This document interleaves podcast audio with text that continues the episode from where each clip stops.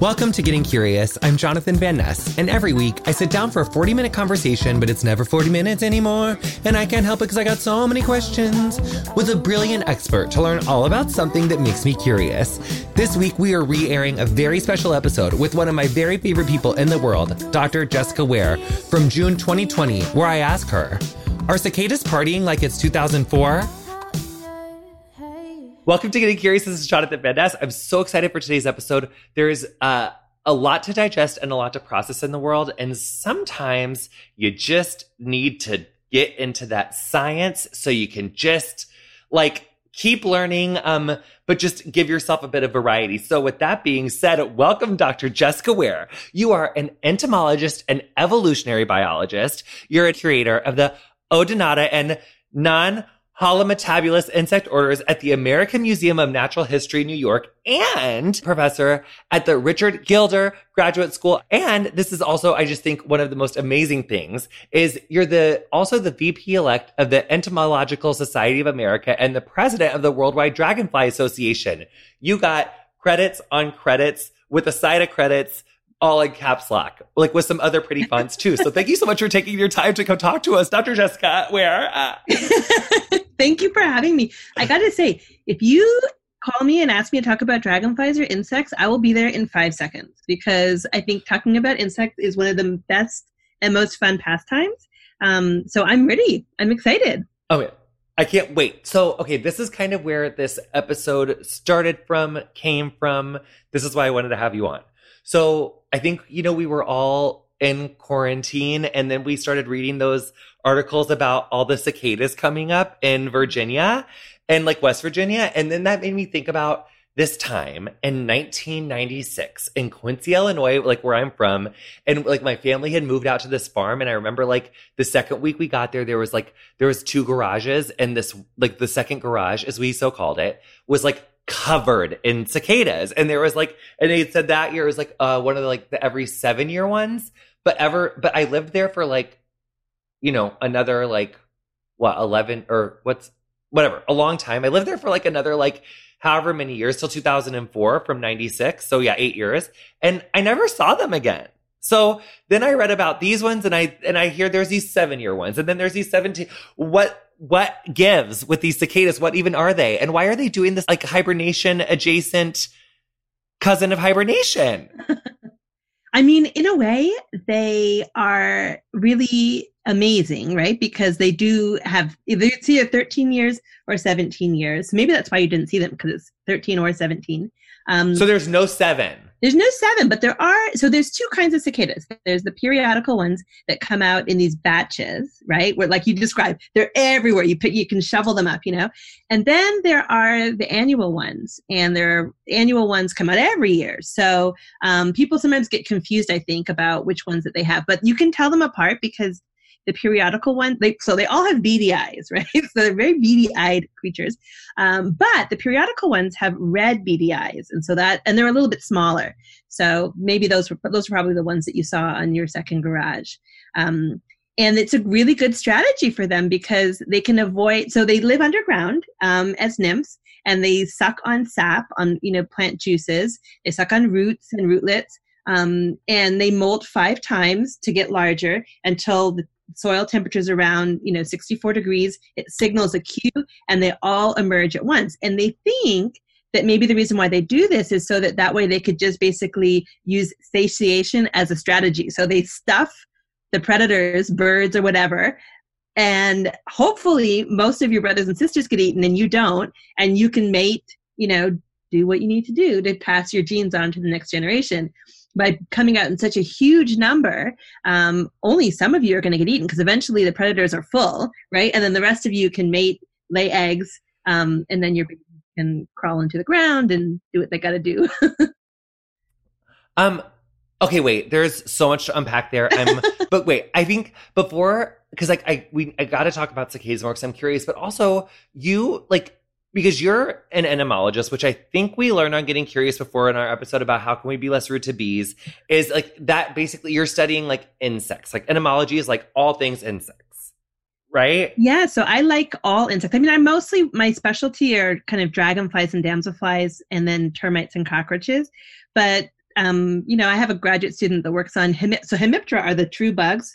Only so all bugs are insects, but not all insects are bugs, right? So it's just this one order that are bugs. Um, and I have a grad student that works on on bugs. So there's, you know, I think those Wait, what? all who? Oh, what? All insects? Give that to me one more time. So, um, all so there's 27 or so, 24, depending on who you talk to, orders of insects. They're kind of these these boxes, these bins in which we've tried to group like things with with other like things, and um, one of them is called Hemiptera, and they're called the true bugs, and they're the only ones that are actually bugs. All the other things that are insects are dragonflies or you know um, uh, a beetle, bees or beetles or yeah, or ants That's or whatever, are, like are, are part of, of the bees, ants, and wasps but only the group that's Hemiptera are the true bugs. So you can always impress an entomologist if you say, "Oh, do you study insects or bugs?" And then they're like, "Oh, wow, that's a very good distinction. I can't believe that you know the difference between bugs and insects." It's a good it's a good party trick. So what are the distinctions? What what makes one one and the the other? Well, Hemiptera all have um, um, these, their mouth parts that are designed for sucking. Um, so most of them suck plant juices, xylem, um, uh, or phloem, but um, some of them actually are modified to suck blood, like assassin bugs and things like that. Um, but so their mouth parts are like a little beak. It's called a rostrum, and it looks like a little pointy straw, and it kind of points down towards their belly, and then they just kind of stick it up and poke it into the uh, to the plant material. Or in the case of things like bed bugs, they stick it into you uh, to get your your blood. so a hemiptera is a bug, and then insects are and then insects are insects. Yeah, so hemiptera are a kind of uh, hemiptera are a kind of insect. Um, but they're the only true bugs. Yeah, the only true bugs. Yeah. So in order to be a bug, you have to like suck. Yeah, to be a bug, you gotta suck. Yeah, no, you have to. You have these sucking mouth parts with a rostrum, this like kind of beak with the straw that kind of points downwards towards um, your belly, uh, your abdomen, and and you suck either. You know, they've they've evolved over time to suck lots of different things, but I think the ancestor ancestral state is that they were drinking you know plant juices. But your favorite slash specialty is dragonfly, damselflies, cockroaches, and who? And termites. So people for a long time thought termites and cockroaches were really different, but it turns out termites are just like a fancy version of cockroaches that are social. So they have kings and queens and workers and soldiers that work together in a colony, but they're really just cockroaches. They're just like a specialty version of a cockroach. So uh, it kind of makes sense. So cockroaches aren't social? No. Like the classic New York City cockroach, like there's no sort of hierarchy there. They're just all on their own eating stuff. Yeah, they're just living their life, you know, mating, eating, dispersing, but with one goal in mind, just passing on their genes. Whereas in in colonies, like in the in things like termites, um, they have altruism. They have you know collective behavior and sharing and uh, you know group effort for a common goal and stuff like that, which the average cockroach doesn't do. This is the thing I realized after interviewing scientists for some time. To me, because I'm so not a scientist and for anyone listening like we're all just like oh my gosh tell us everything. But then i feel like sometimes scientists are like well i really am like all about this. But then like to me i'm like well honey you can speak to all this stuff because like you're literally a doctor. Like so yeah so that's just so fascinating. But then i'm remembering that i was curious about cicadas but now i want to hear about like all of the things that you like specialize specialize in. But then i also know that like i'm a journalist adjacent person. I'm trying to learn about cicadas so i just have to focus. So basically i'm just having rhetorical fireworks and i'm telling you about it. So oh my god so with cicadas, now, because you also are an evolutionary biologist, which means that, like, doesn't that mean that you study like evolution? Yeah, like people who are entomologists really can approach it from different angles. And a lot of people who do entomology do it for pest control. You know, they want to protect our food stores. You know, we, we like food, food tastes good, and pests also like food and they want to eat our crops. And so a lot of entomology is dedicated to kind of managing pests that would otherwise, you know, invade homes, invade crops, and what have you. But those of us who are evolutionary biologists, we're kind of looking at insects from the different angle. We're not really trying to kill them necessarily. We're trying to, you know, study what's happened over the last 400 or so million years, uh, which is about how long we think there's been flying insects. Um, what's happened like what made them what made there be so many different kinds of insects we think you know there's a, over a million species of insects that have been described but there might be 10 million 5 million 30 million. A lot of people have suggested you know huge numbers of the potential number of insects that are out there. And so we kind of try and do like a little bit you know explore your stuff. You know you travel around try and describe new species see what you can find. And then for the ones that we do know about we try and you know reconstruct what happened over their evolutionary history. What happened over the last you know 200 million years or so? Why do we have some species here and other species um, you know in a different location. Why are some things in the tropic and not in the arctic? Or why are some things in the arctic and not in the tropics? You know things like that. It's pretty fun. So with I, it, yes. Okay but wait. So with cicadas. So like and and then like in the evolutionary sense, because once cicadas like or reach adulthood and they're like you know out you know and swarming everything and eating all the crops and stuff, they fly right. Like don't cicadas fly? Yeah, so cicadas cicadas fly. Um, they have like very um, rigid and stiff wings. Um, they're members of the in the group of insects that have wings, um, and um, uh, there's 3,000 species or so of cicadas. There's a lot of different species. What? How many are annual and how many are periodical? So we actually, so there's 3,000 species globally, but we, the periodical ones are only in the United States, which is what? mind blowing, right? They're only here in North America. Are you sure? Are we sure? I mean, but because, but, but, because, because you know how you were part of those people that found the, you found that one Chinese you were the person who had to like say like, oh yeah, that's that one special beetle in 2013. I was reading that article. Oh, the roach, and, yeah, the roach one. The roach. Yeah. So do you think that there's a chance that maybe like someday they'll find out that there are cicadas like maybe that were hiding out like in like Chernobyl or like some rural part of Mongolia that we just haven't been to yet? Or what about the Amazon? Well, it's true. I mean, we do find new species all the time. I feel like something huge like periodical cicadas where they come out in thousands and thousands some human would have noted and said like hey just so you know there's thousands of cicadas here right now i feel like we would have had some notes about it um, but still like there's so what are the things in africa hmm? eating all the all the things right now oh, isn't there like something eating a bunch of crops yeah, oh, those are locusts. locusts. Yeah, they're close relatives to, to Hemiptera, but they're not Hemiptera. They're a different group called Orthoptera. And those are, oh, talk about cool. Those are really neat because they, they, they can either be um, swarming or they can not be swarming. And it depends on whether, as juveniles, they're in crowded conditions or if they're in solitary conditions. So if they're just eating their grass and chilling and not around a lot of uh, other uh, locusts, then they don't do the swarming behavior and they have green body coloration. Um, but then if they um, are in in large you know groups, if they're grown you know or raised or reared, uh, there's someone who's done a lot of research on this, Hojun Song. If they're reared in large groups uh, where it's very very dense, then there's like a switch that turns on. They have a black form and they are locusts, like the ones that you hear about from the plagues that like swarm and you know consume everything. They have voracious appetites and they're dispersing and it's a real problem. and there's one of those one of those like events is going on right now and somewhere in Africa I think and it's like it's like really creating like a, a food threat, like a food source threat. I don't know I I literally just was reading about that like accidentally like yesterday completely unrelated to the prep for this interview. But do you know about that thing? Yeah, it's actually really very serious because it not only I mean like I said uh, you know we are kind of competing with them for food sources. But even even just like so that's that's the primary threat. But of course it's also just a giant nuisance. I mean they're like swarming. They're all over people's houses. You open your mouth they're kind of you know flying at your you know. Why how did they get like that? Like from the evolutionary standpoint like because it's like a natural disaster or whatever. Like how did they start? And like how did and with the guy that studied it like how why do sometimes they get all together how does that even happen? Is it kind of cicada ish that like there's a concentration of a bunch of locust eggs? Well, yeah, I think you. What happens is a population density just gets higher and higher and higher until it reaches the threshold, and then they do the swarming behavior. So, if you think about it from the perspective of the locust, it kind of makes sense, right? Because if you're really, really densely packed, you kind of want to disperse, so that way you can spread out, and you're not all going to be competing and eating the same resources, consuming all the same food, taking up all the same space. So, over a long period of evolutionary time, that may have been a good strategy that, you know, if your population gets really, really dense, that you could have a switch that triggered for you to kind of move on and disperse.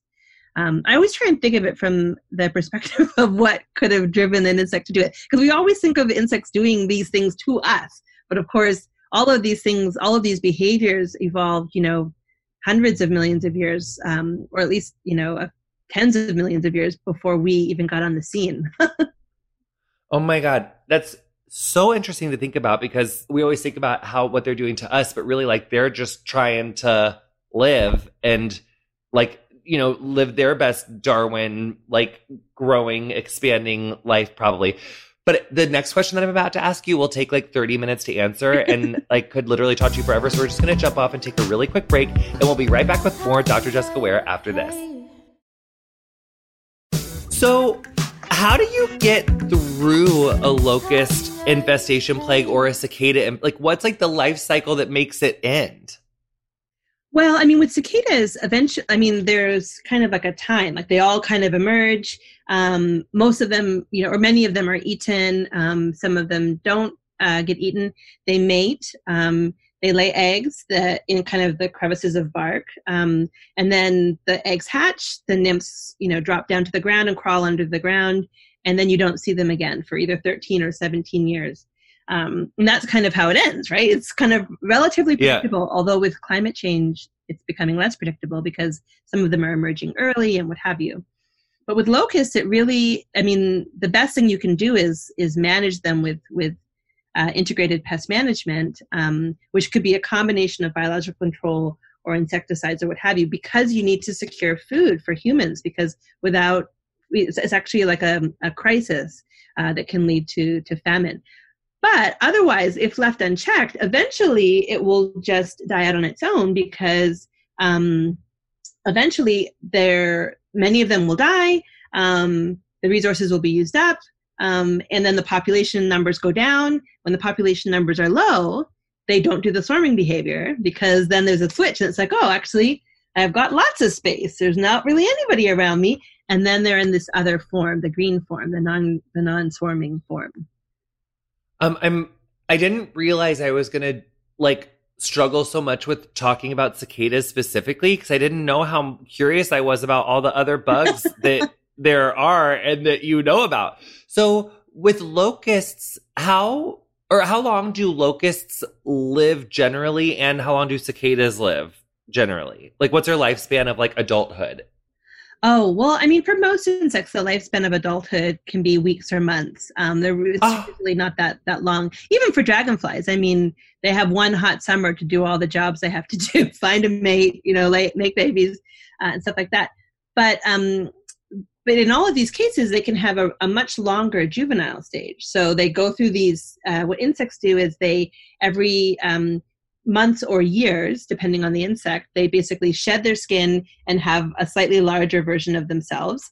Um, for at least for these insects that we're talking about. Um, and so for dragonflies, for example, they can be, you know, six weeks in the water or five years in the water, and then they emerge as an adult. For cicadas, especially the periodical ones, the periodical ones might be at, you know, molting every five years uh, for 17 years, and then they emerge and have one hot summer to do all the jobs they have to do, you know, mate, reproduce, you know, lay eggs, uh, disperse.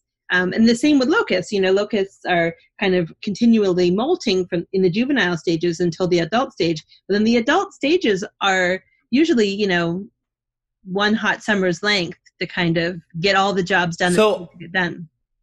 So all those bugs as we know them, like cicadas, um, locusts, dragonflies, they never live for like two years or like what, like there's not like some grandmommy or granddaddy or like maybe non-binary dragonfly that is like three years old or like a really old one? Well, they are. They're multiple year old. They're multiple years old, but like the it's it would be as if you know you were a teenager. Well, no, I mean as an adult. I mean, I, oh, yeah, not the not the cicadas because I get that that the cicadas like when they're the little yeah. the little whatever they are on the ground. So I got to ask about that later because I'm curious about what that is literally. But um, but there's never like an adult one the way that we know it. Like there's not like an adult dragonfly or like an adult cicada or like an adult grasshopper. Like none of them in their adult forms ever last more for than a summer. Can I get a six month old grasshopper? Can I get a one year old cicada that's like been thriving out in the wild for a year as an adult? Or no, it's always the summer. That's just how it is. Yeah, it's usually not not more than a few months. I mean, there have been a few cases where they found. Uh, I know someone, Melissa, she found a damselfly uh, with her colleagues in Colombia that had fungus growing on it, which means it probably was at least a few months old. Um, but it's kind of sometimes can be hard to to guess how old they are. You can kind of look at how tattered their wings are because their wings kind of start getting shredded. Oh, certainly here in North America, I mean, they're not going to live more than you know at least until October or so because uh, in New Jersey, New York, uh, it's going to get cold, and then the you know the temperature will get them.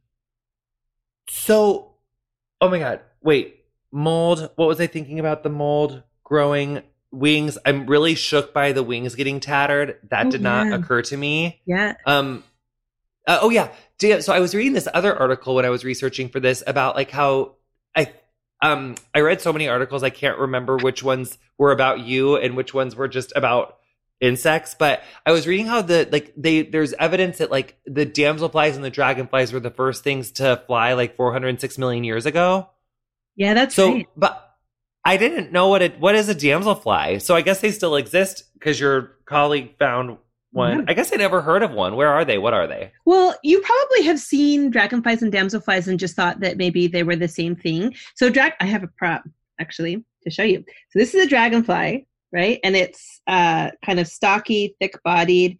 And usually they hold their wings out to the side when they land on something.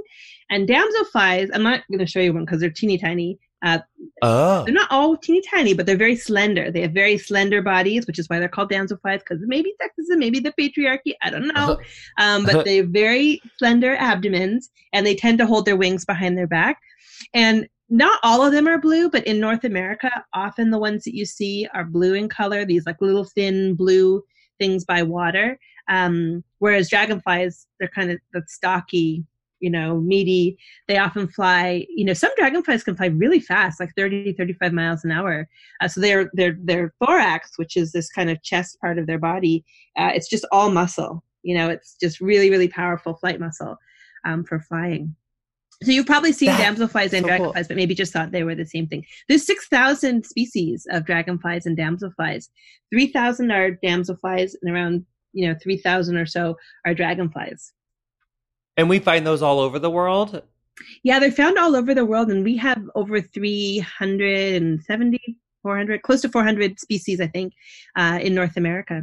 So even New Jersey, which I'm not from New Jersey, I'm from Canada, but I've grown to love New Jersey. But New Jersey is not necessarily known for being um, nature's paradise, right? We have 188 species here. 188. That's a lot. I'm very impressed by New Jersey's dragonflies and damselflies. I will say that I, when I was filming in uh, uh, Philadelphia for Queer Eye, I drove through New Jersey like you know twice a week, like going from New York City to Philadelphia. Obviously, Philadelphia is in Pennsylvania, but you drive all the way through New Jersey, and it's a be- absolutely beautiful state that I never really got to see very much of. And, and obviously, you're on a highway, but still, there's a lot of just like really beautiful, you know, naturey, marshy views Yeah. and and stuff that you would imagine there'd be a lot of uh, bugs. So that's really interesting. Okay, so now uh the group like the why why we came so which i just i literally could talk to you for 17 hours about bugs i'm i'm so shook but i want to talk about cicadas so they're only in north america the periodical ones. So the yeah annual ones, you know, worldwide. But yeah, the periodical ones are only in North America. And there's a woman named Chris Simon. She's at University of Connecticut.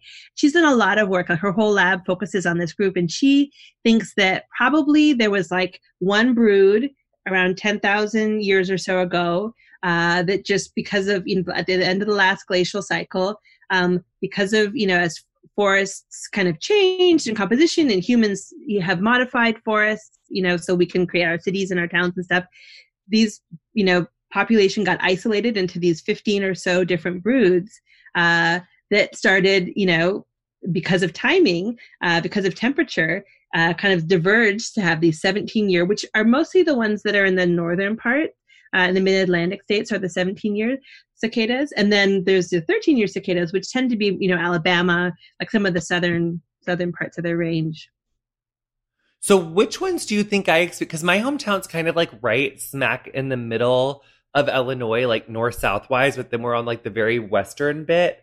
Um so it's kind of like in the middle. Like do you think it could have been either one Well, you know, I don't actually know which one it is It's in Illinois, but there is there's a website. It's called Magicicada, and you can look up the broods for your state, um, and it will tell you the dates when they're going to be emerging, the years like predicted ten years out, like when you can see these. Because it's actually like a hobby, like for a lot of entomologists and non-entomologists alike, love to travel places to see these emergencies. So they have these beautiful tables. They show exactly where in each state each of the broods are. Uh, so we could we could look at that. Oh my god. Okay. So wait. So then we were talking earlier about like the life cycle. Like, what's that whole thing? Like, and and then the the molting is just when they go from like one thing to the next. But like, I don't. What are the life cycles of them? Like nymph, like baby, nymph, yeah, big nymph. What happens? So it's so neat because insects have two different ways of doing it, right? So uh, you think when we think of things like the hungry caterpillar, right? that is what's called a holometabolous insect. It has complete metamorphosis. So it goes an egg and then a larva and then a pupa and then an adult. So in the pupa, everything gets rearranged and then they emerge as a butterfly. And the butterfly looks totally different from the caterpillar. But the things that we've been talking about, like termites and cockroaches or cicadas or dragonflies, they don't have that type of, of complete metamorphosis. Instead, they have these, like you said, an egg and then a nymph, and the nymph usually just looks like a small version of the adult. Um, and then they molt into a, a slightly larger skin um, a certain number of times. Different insects molt different numbers of times um, until eventually they're the adult size, and then that's the final molt. And then after they become an adult, they don't molt again. So the so, life cycle is can be really uh, funny uh, like if you have something that's aquatic as a baby, like dragonflies and damselflies are aquatic uh, when they're when they're nymphs, so they swim around in the water, um, and they look really different from the adult. But technically, they're still the same idea, where it's an egg, then a nymph, no pupa, and then an adult. Okay, so that's what I was because that is what was confusing me about because I was like, okay, holometabolous, I remember that word. So basically, the difference there is is that non non-holometabolous ones are ones that basically like don't completely rearrange themselves and holometabolous ones are ones like butterflies or um or like the or, caterpillars. Yeah. Yes. But basically but the even the non-holometabolous ones because that's i i don't i've never seen a baby cicada. So basically the adult cicada once it finds a mate and once the mom gets pregnant it lays or she lays the eggs in tree bark? Yeah, so usually what happens is insects are fascinating, right? So they females uh, in a lot of insects they can store sperm and they can store it for a period of time. Um, so usually what happens is males will transfer sperm to a female and then she'll do her magic, right? She'll get the sperm into the egg as it passes down the little slide that's her egg laying device, and then she'll put the eggs into the bark. Um, and then they hang out there for a little while, and then the eggs hatch, and the nymphs kind of drop to the ground and then crawl into the earth. Um, some of them make sort of, for cicadas, some of them make sort of tunnels, some of them make little burrows. They're mostly drinking, I mean, they're only drinking xylem, like they're drinking fluid, right? Sap. Um, so their anal, this is, I don't know how real we want to get here. Want I want to get so fucking real. Okay, so their their anal secretions are just liquid, right? Because they're on like a liquid diet. They're on a juice fast. So they're basically in these little like mud uh, areas under the ground, just kind of being bathed in their anal secretions as they drink the sap. Um, and that's their life for 13 or 17 years. Really quick question, because this is what I'm curious about, because that's what I can't imagine. So the mom has the sperm in there, and then her little baby ovules or whatever like pass through, and then it gets like it makes itself into a little egg, and the egg goes in the bark. When the egg hatches, and it's the nymph, the cicada nymph, because an adult cicada looks like a what? Right. So that's a good. That's a very good point. So adult cicadas have wings. Um, they have these little beady eyes. They have these long wings. Um, and they, they look kind of grasshoppery. Well, they are. Their legs. I mean, they they're all insects have six legs, so they have six legs like a grasshopper, but they don't have a really big. Grasshoppers have the really big hind leg for jumping, and and cicadas don't have that. So they just have kind of six spindly legs. But as juveniles, they do not look like that. So they do not have big wings. Um, they don't have wings. So instead, they actually are modified for their lifestyle, right? It wouldn't make sense to have wings and then crawl around under the earth because your wings would get torn to yeah. the shreds, right? So instead, They have a very, very hard exoskeleton, um, and they have their front legs are modified for digging. So they have these kind of claws uh, that are, are, spines that they use can use to kind of dig into the ground, um, and and then they're very smooth over their back, really, because they're just underneath the earth. And then when they emerge in their last molt um, to the adult, that's when they you see them with the wings and you know the cicada look that you know and love that you that you're used to seeing as an adult. So did so do they always fall off the tree bark into the ground, or do or do some crawl down and some fall down, or is it kind of both? I think it's kind of both. I mean, um, especially with the in the case, especially in the case of periodical cicadas, it's frenzied, right? It's frenzied, and whatever works, I think, to get you into the soil so that you don't get eaten. Um, do it. You know that probably is selected for whatever uh, behavior gets you into the soil um, quickly after you emerge, so that you're not eaten by a predator. Uh, probably would be selected for by natural selection. How can you can is a is a nymph cicada big enough for like us to see it? Like, can you see it come out of the bark and go down? No, they're. I mean, may, maybe other people could, but they're very small. I have don't have the best eyesight, so small. Like the first instar, which which what what we call the the thing that emerges from the egg. Um, first instars are usually very very tiny. Um, uh, so they would be they would be hard to see. I mean, I guess it's also just unlikely that you would notice them, but certainly you will for sure be able to see the final one, the one that crawls out of the ground that molts to the adult. You'll sometimes see them; they're kind of brown. They look like they have a hunchback, and they'll be attached to you know tree bark or a shrub, and you can see them. I've seen that. Yeah. Yes, yeah, I've se- I, I saw those like covering trees. Yeah. And it's just like their last shell. Yeah. And then they must be like flying around. Yeah. And you can see the seam in the back where they uh, kind of rips open and they pull yeah. their body out. When they do that, um, basically like their entire gut lining and the lining of their trachea, which is with, with which, from which they breathe, it gets ripped out too. So sometimes when you see those little shells, you see these white stringy things sticking out the back, and that's what it is. It's like the inner, inner part of their breathing apparatus has been ripped inside out, as they kind of pulled themselves out of this this juvenile state into a because then there's like a new breathing apparatus that got built on the inside that whole time so they just don't need that old one yeah and it just gets like pushed out from the inside or something yeah it's just the lining of it so the actual structure you know the little tube is still there but the lining of it is what gets ripped out what a way to go why can't even. Well, on that note, we're going to take a really quick break. We'll be right back with more Dr. Jessica Ware after this. Welcome back to Getting Curious. This is Jonathan Van Ness. We have Dr. Jessica Ware. So, so yeah, so the I, I have seen a lot of those bugs or a lot of the cicada, uh, the last molt on trees. But would you also see those on the ground sometimes because they might emerge out of the ground too? Like, would those be like on the top of the soil? Yeah, sometimes you see them there because they've just that's just where they've chosen to emerge. But also sometimes they just fall off of the bark um, or the shrub and then they land on the ground. Um, I have kids and like my kids see them all the time. They're like, oh, what's that? Um, so they're they're definitely noticeable around the bottom part of the base of a tree. So then, basically, once they hatch and they're adults, like they're flying around cicadas, they just have to find a mate, reproduce. Yeah, yeah that's their goal. They have it's that one hot summer. They have to eat, uh, disperse, uh, find a mate. The reason eh, most life has a goal of dispersal, just so that you can kind of mix genes and what have you. Um, so eat, disperse, uh, find a mate, do the mating part and then lay eggs and and then you can die you know knowing that you've passed your genes on to the next generation. So they do this in like a kind of a neat way because cicadas how do you find a mate right? Like who how do you find a mate? How like when you're you're a new cicada you've just emerged from the ground um, well one of the ways that uh, they do it is with with noise. So we when we think of cicadas, I mean, people have been writing about cicadas since the Iliad, right? Since Homer, like or or probably yeah. before, but that's what I remember reading in high school. People have been talking about the song, right, that you hear from cicadas, and that song is actually has nothing to do with with us. The song is male singing to try and advertise their kind of um, sexual prowess, their their genetic fitness uh, to females, so that that way females, which can hear, they have a tympanum that they can hear with. Males and females can hear. um, but females don't make noise.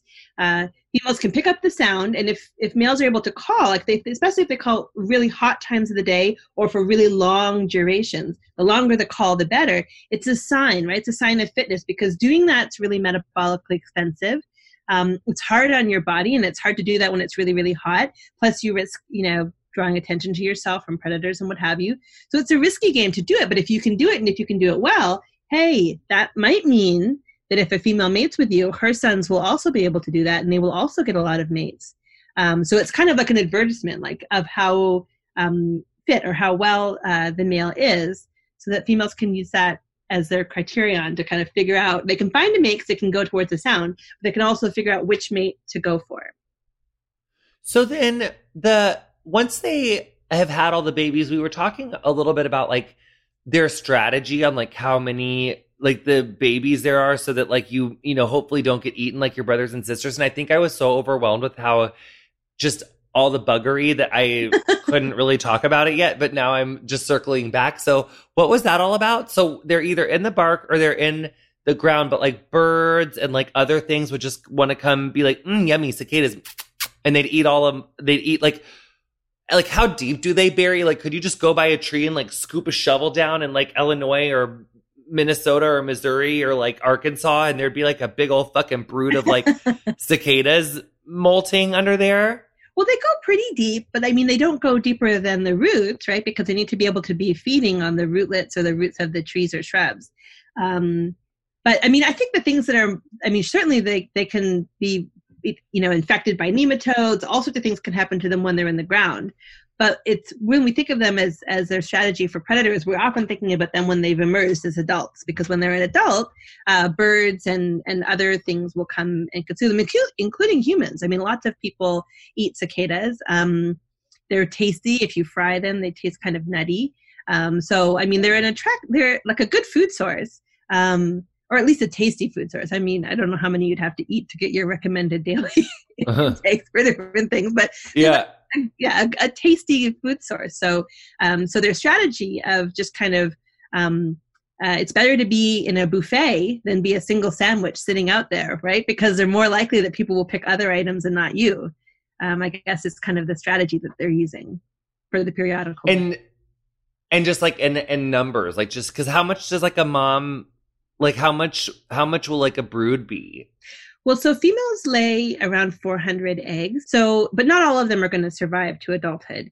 But when it, when the broods emerge, I mean, there are thousands and thousands of individuals that come out, like thousands and thousands. It's, it's I feel like I'm underestimating it. You know, it's it's really really huge numbers, um, and they tend to be rather localized. So even though when you see them on the news or whatever, it seems remarkable, but like it, in the state of New Jersey, we have several, we have a couple of different broods. But when there's a brood in northern New Jersey that's emerged, I don't see them at my house near Princeton. Like I have to drive to northern New Jersey to see them. So the thousands and thousands because that's their kind of local um, range for that that brood. So what's the one that's like really popping off in the news that we were reading about like a month ago or something? I, I thought it was like West Virginia, maybe. Yeah, there's one. It's it goes in West Virginia, Virginia, North Carolina. There's three states that it's in um, this year. So I think normally what we would have done is we would have driven to see them um, as bug, you know, bug lovers, right? But because of the virus, you know, we we figured it wouldn't be safe to do so.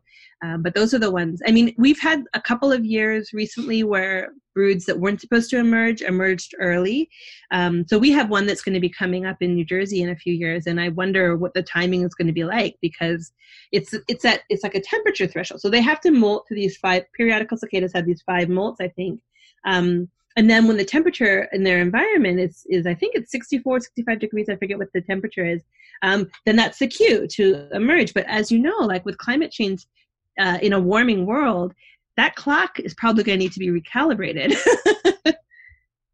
Do we know like what that cue is? Like what is it in them that and, and I would assume that like is that a similar cue that like butterflies get to like go into a cocoon or like a or like a dragonfly or a damselfly gets to like what are those? Why do bugs know how to do that? Or insects know how to do that? I think for, I mean, some insects are using light as a cue, you know, and day length as a cue. Um, some insects are using temperature as a cue. uh, for sure. Sometimes it's, you know, there's other cues in the environment or food resource availability that's also can be a cue. Um, and some of it might be hardwired, you know, um, where even in an abundance of, of food and, and warm temperatures, um, you know, they're still going to senesce, they're still going to die, you know, um, after a certain amount of time. Um, so uh, it can be a combination of things I think that they use. But it, I think it's a testament to how you know 400 million years of evolution has allowed insects to do a lot of very sophisticated things right and telling time as well as they can you know give or take four four years telling yeah. time like that is actually very remarkable considering that their brains are not really brains they're not like our brain they just have these kind of clusters of ganglia clusters of nerves um, but they're able to use this to actually do very i think very sophisticated things I mean, obviously, you are an incredible scientist. You're so just incredibly brilliant in your field. And I guess I just would love to take some time um, at the end. I should have done this at the beginning. I don't know why I didn't, but just like, because I, I read a lot about like how you found this or you got to like confirm the presence of this cockroach in New Jersey. New York. Well, yeah. New York. New Jersey now. So what are some of like, what are just I guess like if you would wanted to talk about like the chronological or the chronologicalness of your career and like kind of uh, it, it just like what are like some of the high points in in the things that you've gotten to confirm or study or some of like your most exciting kind of stories from the job? Oh, that's a good question. Um, I kind of think like at, at, the time when you're doing a project, it always seems like it's the most fun one. Like I don't think there's ever been a project where I thought, gee, this one wasn't very fun. I won't do that again. like each one seems like it's the most fun one. So we've done a lot of work. So dragonflies, when I was first starting out, I can tell you this, Jonathan, I thought dragonflies are so pretty. They're so colorful. Like you can get, you know, any so many different kinds of them. I'm sure every single dragonfly fact has already been discovered. So there's no sense in working on them because it's probably everything's already known. And then when I went to grad school, it turns out my advisor kind of set me straight and said, "Are you kidding? Like this, this nobody works on dragonflies really. There's very few of us that work on dragonflies, rather, I should say. So pretty much, you know, the sky's the limit. Just do what you're interested in. So we've kind of slowly been working through the groups of dragonflies that are out there and trying to uncover their evolutionary history. And each time we do that, it's exciting because you get to figure out their morphology or if there's one dragonfly that disperses and has the whole world as its population. We found out that it migrates, we, we confirmed with genetics that it kind of migrates across the globe. Uh, and working on that was really exciting. But I kind of think, I mean, any of the projects have been have been rewarding uh, because it always. But how did you find out about that one? How did you find that they were all over the globe? Like, because like, so the dragonflies fly over the ocean. Yeah, and saltwater is death, right? Saltwater is death for insects uh, in general, but dragonflies, you know, they have no tolerance to saltwater. They're freshwater insects. So, uh, I, you know, I got interested in it because I was studying, um, you know, dragonflies, and I got to go on a couple of collecting trips. And every time I went somewhere, I caught this thing, right? So I am African American, and I'd never been to the continent of Africa before. And there was a worldwide dragonfly meeting there in Namibia. And I was like so psyched, you know, for the culture to get to go and like catch African dragonflies, my heritage, my people on this continent. And then the first thing that I caught was Pantala, this thing, this global wanderer that I could get in New Jersey, like in my driveway. And I was like, that's, oh my gosh, that's funny. And then when I went to Australia, um, uh, that was also the first dragonfly that I caught. And so then it just started making me think, why is this everywhere? And because it's so common, people had overlooked it, I think, because things that are really common aren't that exciting maybe to study. But actually, the fact that it's so common is because it kind of does this exciting thing. And people had talked about it in the past. Um, you know, people had written about it in the mid 20th century, and you know, people who lived in India and in the Maldives had had noticed that huge swarms of them would kind of show up at certain periods of time in the year. Um, but it was really fun to use genetics um, uh, to try and confirm, you know, that because in order for the genes to be shared, naughty bits have to kind of interact, right? Like you have to share genetic information somehow, which means you have to be close enough to pass on that information. Yeah, you're diddling, honey. Yes. Yeah.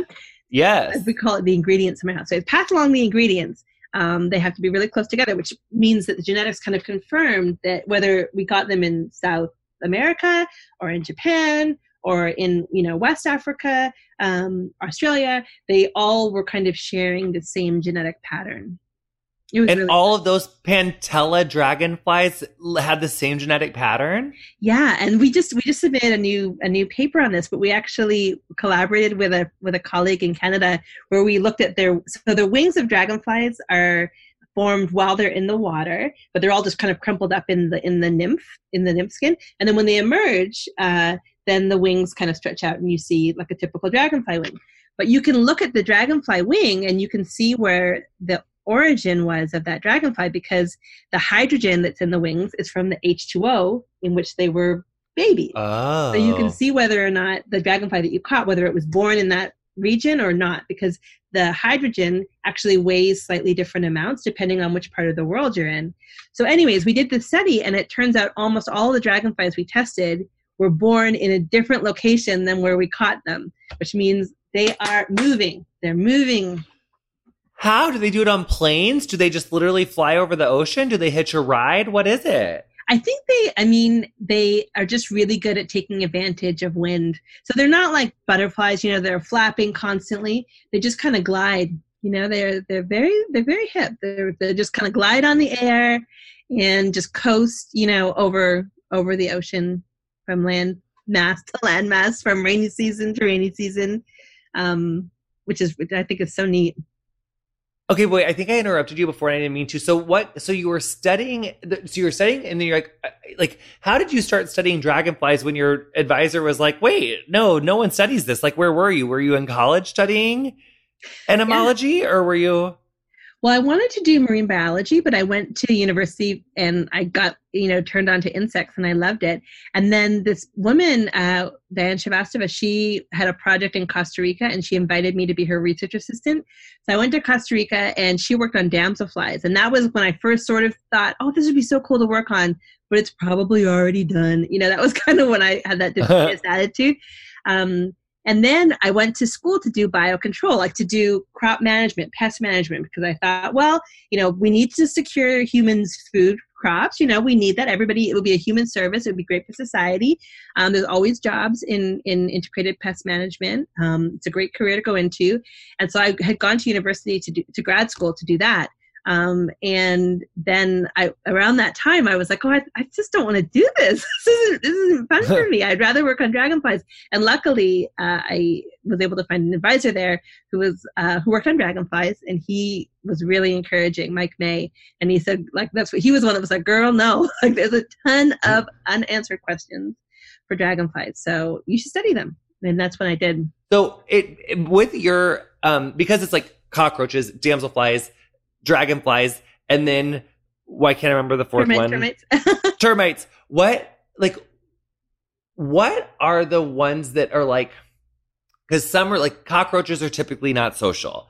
Bees we learned on how can we be less rude to bees like are super social. Yeah. So then like hornets or those those seem social. Those have a colony. Yeah, there. And then mm-hmm. So I guess just of like of the ones that you study, like which ones are social and which ones are like, don't mess with me, I don't have any friends. Dragonflies are just, don't mess with me. I'll actually eat your face because uh, they'll they'll cannibalize other dragonflies. Like they don't care at all. They will just eat anything. They're voracious. They're lions. Uh, the lions of the air. Um, then cockroaches are mostly like not social, um, but there is a group that's like a subsocial roach that lives in wood. It's called Cryptocercus, and it kind of has overlapping generations, but it's not really tr- technically social. It's just subsocial. And then there are the termites, and those are the only ones that I study that are truly social. So they have kings and queens and workers um, and soldiers. But you guys learned about bees, and they're social for a very different reason. So the reason why termites, we think, the reason why they're social is because they consume cellulose, they consume wood, um, wood products, um, but they can't digest it. So they have to have these endosymbionts that live in their hindgut that break down the cellulose for them. Um, so they it would be like eating and eating and eating and not being able to get any nutrition unless you have these little things living in your gut. But every time they molt, remember we talked about like it rips your gut lining out. Um, so every time they molt, they lose that stuff in their gut that would digest their food for them. So they have to recolonize their gut with some way, but they don't have access to just random probiotic stores, right? So what they do is they go up to their nest mates and they drink anal secretions. Um, it's called proctodeal trophallaxis, and they um, basically just imbibe this anal juice from a nestmate to re kind of colonize their, the flora and fauna that live in their gut. So that way they can digest their food. So it wouldn't work if that was your strategy if you weren't close to another termite because you could molt and just be by yourself and then oh shit like you can't uh, get your gut you know you're not going to be able to Yeah. digest your food. So we think that that may be one of the reasons that has driven them to have social behavior is this kind of need to kind of recolonize their gut. I mean, there could be other reasons too, and also they tend to overlap if they're inside of you know a bark or whatever. Um, but certainly their diet and that need to have their microbiome kind of sorted in order for them to get nutrition from their food that's a big driver. So And then what about the damselflies? Are those will those kill a kill a friend too, or are No. those friendly with each other? No, they'll kill. They they so as juveniles in the water, dragonflies and damselflies actually eat vertebrates. They'll eat tadpoles. They'll eat fish, small fish. Um, they don't care. They will eat anything. Um, as adults, uh, you know, they eat um, all sorts of, of other insects that eat each other. Um, and there's even like a couple of photos where it shows some of the larger dragonflies that actually have taken down a hummingbird. I've never seen that myself, but um, some people say that those photos are real. Uh, so they, I mean, they're they're good at catching things and they're they're good at eating things. Um, they have these mouth parts that are kind of chewing mouth parts, so they just rah, rah, rah, you know bring the food in and then poop it out the back. Um, you know, at the end. that was actually my first job was looking. The woman who I went to Costa Rica with, I was looking at poop. Uh, I looked at the damselfly poop and tried to figure out what they were eating. Where was the poop? Well, um, Jonathan, sometimes you have damselfly poop, don't you? Is it on trees or something, or do you just find it on the ground, or Well, she worked on a specific kind that lives where the where the juvenile stage lives in um, bromeliads, which is like a type of plant. Pineapples are bromeliads, so you know that little spiky thing at the top of Yeah. a pineapple. Water collects in between those leaves. Insects Oh. actually live in the water, and so she was collecting the water, and the poop was in the water. So, what is the fucking nastiest fucking thing you have ever seen, like studying bugs? Like, if, what is like the, have you just ever, but are you a scientist so you don't get grossed out? But if you weren't a scientist, like if you didn't have like your doctor, like, you know, like, like your pre doctor professionalism, like when is like your, like your inner child been like, ah, so fucking nasty? Or has that never happened? No, I'd say it happens all the time. It happens all the time. So there's, you know, a group of us, I think, out there who are entomologists and who carry a secret shame because we actually are disgusted by members of Insecta. And I'm one of them. So I, I appreciate bed bugs so much. I think they're fascinating. They have traumatic insemination. The males have a penis that's like a knife. They stab the female. Like it's very, it's very interesting. But whenever I have seen one, I feel like my skin is crawling and I feel itchy and I don't enjoy it. And I have friends who have colonies, like Lou Sorkin has colonies and he feeds them on his arm. I'm so impressed by him. But for me, I just can't be around He them. He keeps them in not- his house. well, I mean now because of COVID, yes, but normally he keeps them at the at the American Museum, and they're fine. And he is, you know, he does all this interesting work with their behavior. It's so cool, and the scientists they appreciate it. But then when Are they them, social? I feel sick to my stomach. Are bedbugs social? No, they're like not. how you said? They just end up And the boys stab the girls. I can't even talk about it right now. I'll be, I'll be talking about bed bugs for 18,000 hours. But okay, so, so bed bugs are, have you ever seen something when you were like out, like in the field doing stuff that was like super gross or disgusting? Well, um, I shouldn't say this because it's going to make it seem like I'm actually scared all the time. Because, but I do have another one. so you know, uh, for whatever reason, I kind of have like a little bit of a bugaboo about scorpions. Uh, they're not my favorite. They're arachnids. I can't imagine why. Yeah, they're not my favorite. They're arachnids. I know people who work on them, and they're really, really cool. But one time, it was actually that first time I went to Costa Rica with with Diane, and we were cutting down a bromeliad that was up in a tree. So we were cutting it like this, and it was above my head. And we had done this a bunch of times, and we were always worried there might be a snake inside. So we kind of rattled it a bit, and no snake came out. If there's a snake, the snake usually comes out right away. So we're cutting this down like with this saw above my head, and she was just standing like kind of behind me, and she goes, "Jessica, above you," and I'm like, "Yeah, of course." Ah! I'm looking right, but I don't see it. And she's like, no, no, no, like like above you, there's there's scorpions. And I swear there was like 13 or 14 scorpions that just came piling out of this vermilion, falling all over me. And I dropped the bromeliad and I screamed and I thought like this is it. I'm gonna get stung a bunch of times. I don't know which scorpions these are. Maybe they're Centruroides. I don't know what kind they are. And I felt I felt bad.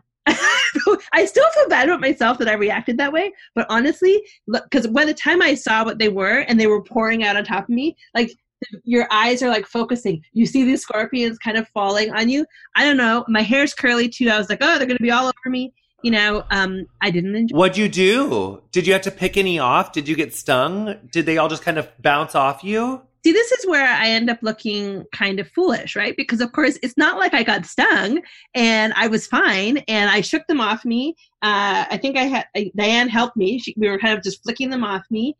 Um, I jumped up and down a bunch of times. I ran around in a circle a bunch of times like a crazy person, and then and then that was it and i didn't get stung at all so um, in the end i guess maybe the message is that scorpions aren't that bad but for some reason even when i think about it my stomach just goes in knots just thinking about that it wasn't fun well yeah i mean I think that's just so human. So I mean, there is like a psychology to like, oh, do etymologists ever study like why is it that humans are just kind of naturally scared about bugs? Like, what is that creepy crawly thing that we get when we think about them?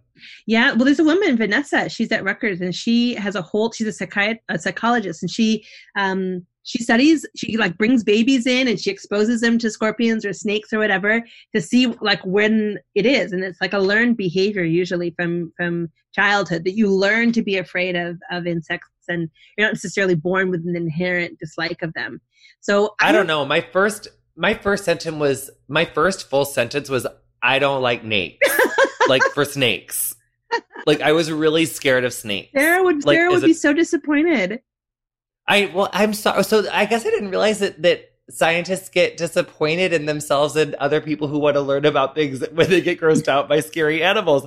But I guess that's more of the psychology of like why do we think that's scary? And I guess I think that is a really interesting thing to think about. Um, like why do we have certain? I, I just that's not really a question. I guess it's just you know interesting. So this is Yogi Recess. We finally made it. Um, uh, also, I just have to say like you're really just so incredible. And I hope that uh, this makes anyone else listening that is inspired by insects or wants to learn more and like chase their passions that you can have a really thriving career where you can do just that. Really, like, you know, and, and I think all there's just so many fields that are just so cool and, and so full of of knowledge to be had that we just don't even know about. So I just think that's so cool. But well, so you. final question, it's your uh, Yogini recess. Um, is there anything that we would be remiss to not mention about cicadas or uh, insects or, um, or you, um, or anything that you want to hit on that we didn't get to hit on? It's your, the floor is yours. Oh,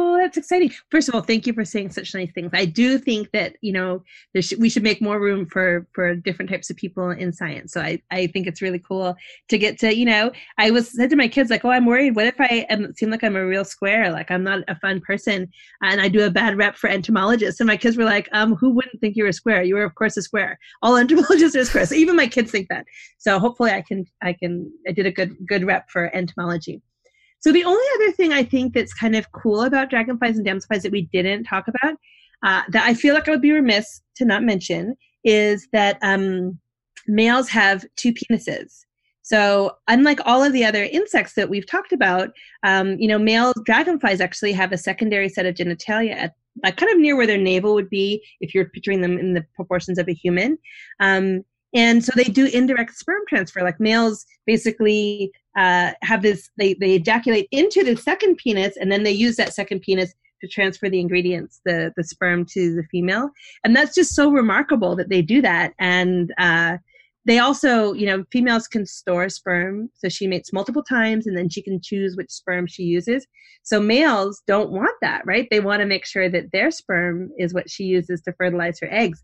So this secondary penis is actually like a little spoon and it scrapes out the previous male's sperm and then they deliver their own sperm. So, I mean, when you think of dragonflies and damselflies, I think that's what got me so interested in working with them was this reproductive race, right? Like females evolved to store sperm so they could make a choice over which male sperm they use. But then males evolved this little spoon to scrape out the previous male sperm. And so it's this kind of like uh, long term fight over who gets to control, you know, the genes that are used for this for, for mating. So can the girl's conveyor belt of sperm like be scooped up one so that the boy's secondary penis can't scoop it out, or can it always scoop out the previous person's sperm?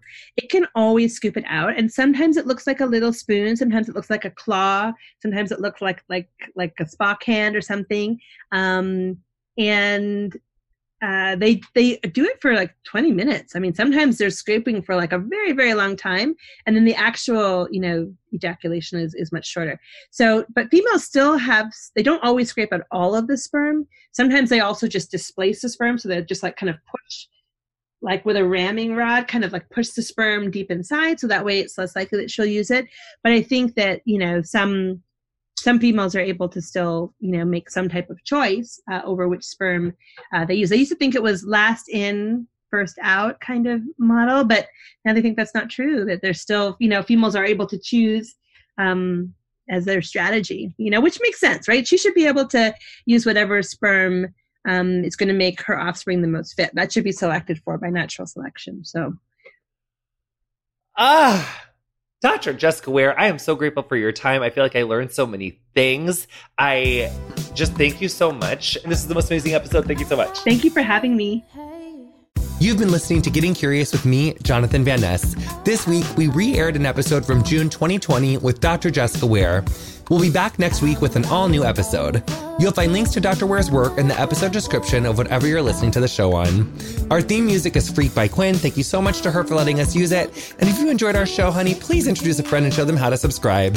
You can follow us on Instagram and Twitter at Curious with JVN. And for guest updates, behind the scenes videos, and news stories we're watching, make sure to follow that at Curious with JVN. Our socials are run and curated by Emily Bossak. Our editor is Andrew Carson, and our transcriptionist is Alita Vunsha. Getting Curious is produced by me, Erica Getto, and Emily Bossak.